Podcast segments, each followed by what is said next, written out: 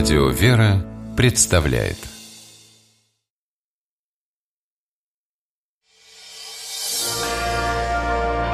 Прогулки по Москве О видимом и сокровенном Здравствуйте, дорогие слушатели, меня зовут Алексей Пичугин, и мы отправляемся гулять по Москве. По нашему замечательному городу гуляем мы сегодня в компании Михаила Хрущева, преподавателя истории, москвоведа. Михаил, здравствуй. Здравствуй, Алексей. Мы на Комсомольскую площадь идем, к трем вокзалам. Наверное, ну сейчас, конечно, многие через аэропорт попадают в Москву, а раньше, есть даже замечательные фотографии начала 20 века, как э, тысячи и тысячи людей э, заполняют вот ту самую площадь, ныне зовущуюся Комсомольской, площадь у трех вокзалов. Это все люди, которые, ну, как они думали, или чаще всего так и было, навсегда приезжали э, покорять в Москву, покорять Москву. А вот мы тоже пришли сегодня на Комсомольскую площадь посмотреть, что здесь есть интересного. Поднимаемся и на поверхность. А из метро, а, выходим из метро Комсомольская, а, по указателю к Казанскому вокзалу, потому что, мне кажется, именно от Казанского вокзала площадь сама наиболее выгодно смотрится. Итак, для начала про название. Как уже Алексей сказал, Площадь называют и Комсомольской, и площадью трех вокзалов. Вообще изначально называлось это место Каланчевская площадь, и до сих пор москвоведы спорят, почему же так называлась и площадь, и Каланчевская улица, откуда такое название взялось. В этих окрестностях когда-то располагался большой пруд и река Ольховец или Ольховка в разных документах по-разному. И вот этот пруд назывался Красным, и в честь него даже есть улица Краснопрудная. Да, а, тут рядом. Огромный пруд был. Он по размерам был как Кремль. Представь себе на секундочку. Огромная водная гладь. Представил? Я представил, только с трудом на эту на современ... глядя вот на то, что сейчас. Да, но это надо старые карты поднимать. Действительно огромная водная гладь. До какого здесь, времени пруд был? А, до 19 века. Собственно, в середине 19 века его окончательно осушили. В 60-е годы 19 века от него уже ничего не оставалось. А, почему же Каланча? Каланча вообще это башня, э, тюркского происхождения слова, и э, есть две версии. Версия номер один, действительно, около Красного пруда был такой летний дворец Алексея Михайловича, и по одной версии у него были такие высокие башни, и, собственно, в честь этих башен, каланчей, дескать, э, место и получило свое название. Вторая версия, уже в Петровские времена на этом Красном пруду устраивались баталии водные, например, честь взятия Азова. Тут плавали, значит, э, лодочки, и были построены такие макеты азовских укреплений, в частности, собственно, знаменитые азовские каланчи.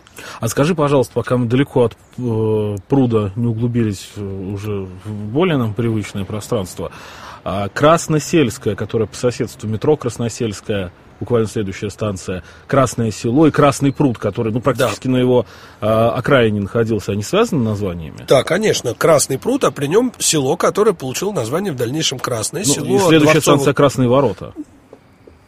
А Красные ворота уже Это не уже, связаны да, с Красным селом и с Красным прудом, да. Более того, ни то, ни другое, ни третье название никакого отношения к идеологии коммуни... коммунистической партии не имеют, что тоже важно знать. А, итак, а, собственно, каланчи были около пруда Петром построены, и якобы вот тоже это название могло дать название этой, этим окрестностям. Это была далекая глухая окраина Москвы. Просто дальше некуда. И э, как-то так сложилось, что на месте современного Ленинградского вокзала располагались большие артиллерийские склады на окраине города. Такое место, где не страшно разместить артиллерийские склады, порох, все такое. В 1812 году Москва горела, и склады, как ни странно, тоже горели. К сожалению, горел и порох.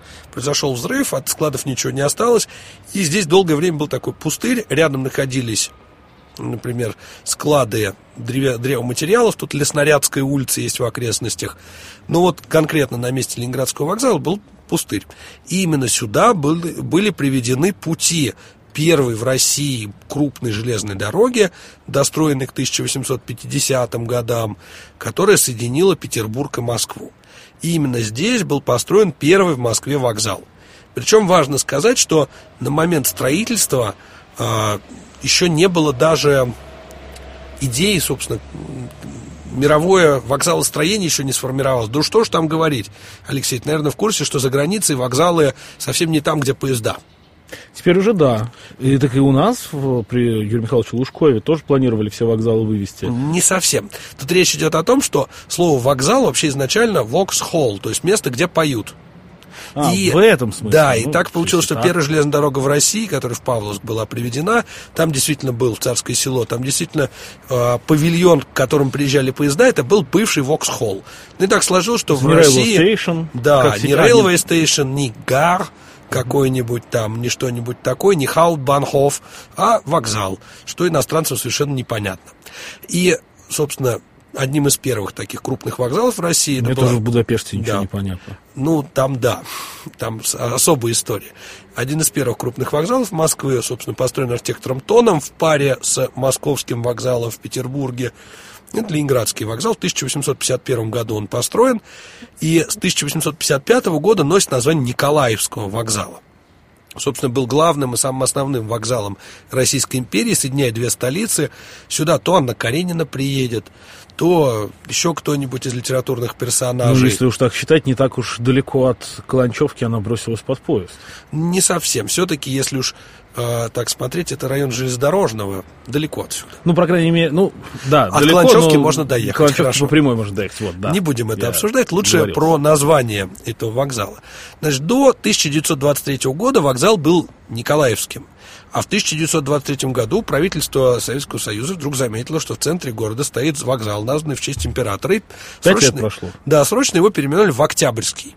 Потому что есть Октябрьская железная дорога, которая соединяет, собственно, Москву и Петроград до сих пор. И уже только с 1937 года этот вокзал носит название Ленинградский. Что интересно, Ленинградский вокзал – единственный в Москве вокзал, не относящийся к московским железным дорогам. Он Питеру подчиняется, как и вся Октябрьская дорога. А, Подождите, и вокзал тоже? И вокзал тоже. То есть, ступая на территорию Ленинградского вокзала, ты почти что в Питере оказываешься. Подожди, но у нас сейчас все подчиняется не какой-то железной дороге, а одному железнодорожному монополисту. Ну, это мы, да, конечно, но, все в Москву а, уходим, но... Но, тем не менее, Октябрьская железная дорога числится в, Петрог... в Петербурге. Вот так вот. А, между этим замечательным вокзалом и железнодорожной насыпью, которая с левой стороны у нас находится, в которой идет Каланчевская соединительная ветка и станция Каланчевская, где находится, располагается такое тоже желтое здание, тоже построено архитектором Тоном. Это комплекс московской таможни. До середины 19 века таможня располагалась в Замоскворечье, а потом вот ее перевели сюда, и сейчас, собственно, большая часть вот этого комплекса до сих пор занята таможенными службами. Если бы мы с вами углубились туда, вот проезд между таможней и Ленинградским вокзалом, мы могли еще посмотреть очень интересный правительственный вокзал, построенный в 70-е годы. И э, сюда, например, ну, знаменит тем, что отсюда можно по железной дороге куда угодно, на любое направление проехать поскольку он пользуется многими соединительными ветками, но это подробности. А вернемся обратно к Ленинградскому вокзалу и посмотрим на следующее здание. Это а, павильон метро Комсомольская кольцевая. Сейчас он работает только на выход. Войти можно только через подземный переход на Комсомольскую кольцевую. Здание это построено на месте старого входа в станцию метро Комсомольская 30-х годов. Это уже 50-е годы, такое э, со шпилем, серпом и молотом, очень мощное здание. За ним выглядывает очень симпатичное модерновое здание Ярославского вокзала. Это уже Шехтель. Это Шехтель. Если Николаевская железная дорога была построена по приказу императора в кратчайшие сроки, э, с применением масштабным там согнанных там крестьян, о чем писал нам э, Некрасов, да, то это здание, эта железная дорога появилась благодаря деятельности русских предпринимателей Чужого, Мамонтова, которые предложили построить железную дорогу до Ярославля. Собственно, сначала была построена железная дорога только до Троиц-Сергиевой Лавры, до Сергиева Посада. И первоначально был маленький такой вокзальчик, а, который в дальнейшем был а, обстроен, и уже к началу 20 века стало совершенно понятно, что он не справляется с возросшими потоками, и, собственно, Шехтель построил здесь такой в северно-русском модерновом духе здание Ярославского ну, кстати, вокзала. тот маленький вокзал был не сильно меньше нынешнего Ленинградского. Это да, но тем не менее. А города сравни. Да, ну, надо сказать, что Ленинградский вокзал очень сильно изнутри изменился с того времени, как был построен. Ну, он только еще расширили только, сзади Да, его, только конечно. фасад у него сохранился старым. А, итак, Ярославский вокзал э, Шехтелем построен в стиле северного модерна с э, гербами, с мозаиками. Очень красивое здание. И за ним огромный уже 70-х годов терминал вокзальный находится. Э, очень красивое описание вообще вокзалов нам оставил, оставили Ильф и Петров. И если вы позволите, я небольшой зачитаю вам фрагментик вот, тут описывается Рязанский вокзал, собственно, Казанский, и Ярославский, вот тут написано. Ни на одном из восьми обширных вокзалов Москвы нет таких обширных и высоких помещений, как на Рязанском – Весь Ярославский вокзал с его псевдорусскими гребешками и геральдическими курочками легко бы мог поместиться в большом буфете-ресторане Рязанского вокзала. Повернемся теперь спиной к Ярославскому вокзалу и узрим огромное строение, построенное архитектором Щусевым, куда входит и Казанский вокзал, и находящийся с ним рядом Центральный дом культуры железнодорожников, выдержанный в таком стиле московского барокко с элементами там ориентальными, да, с элементами модерна, огромный комплекс, а, построенный в начале 20 века. Очень интересная история. А, Рязанская железная дорога тоже в 1860-е годы была открыта и тоже подошла к этому вот, к Каланчевской площади.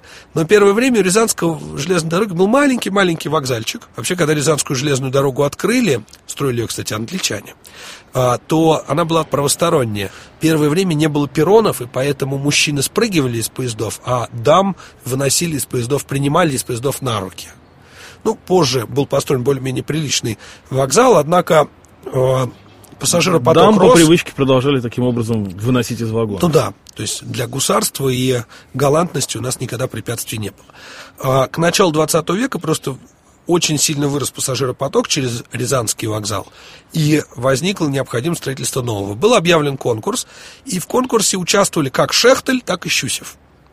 И э, Щусев выиграл конкурс за счет того, что он такой интересный предложил э, проект с многочисленными украшениями, с архитектурными заимствованиями, например, из той же Казани, потому что главная башня Казанского вокзала – это копия башни Сюмбике в Казани, и наверху этой башни вот этот змей Зеланд, который изображен на гербе Казани.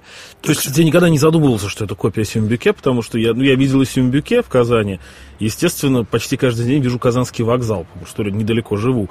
Но а как-то я никогда их не ассоциировал одно с другим. Ну вот так вот, да. А при этом интересно, что, например, если это башня Сюмбике, то угловая башня, собственно, вокзала, другая, округлая, это копия Кутафьей башни.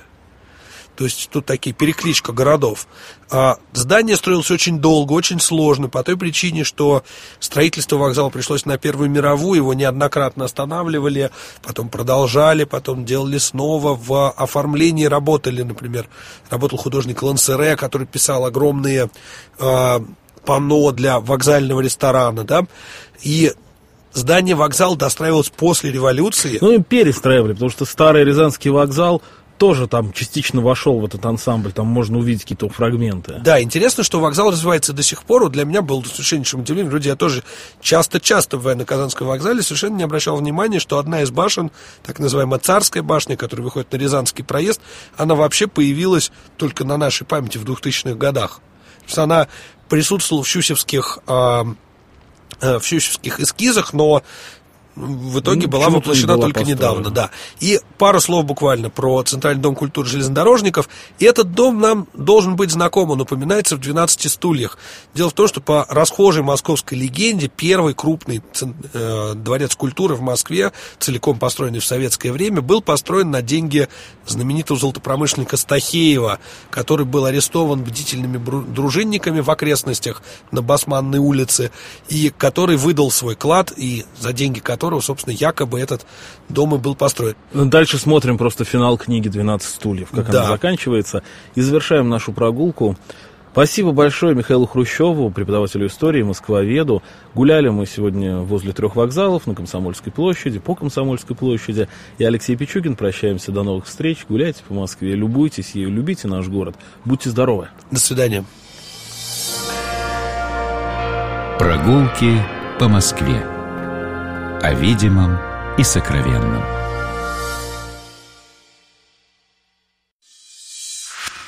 Программа «Прогулки по Москве» произведена при поддержке Комитета общественных связей правительства Москвы.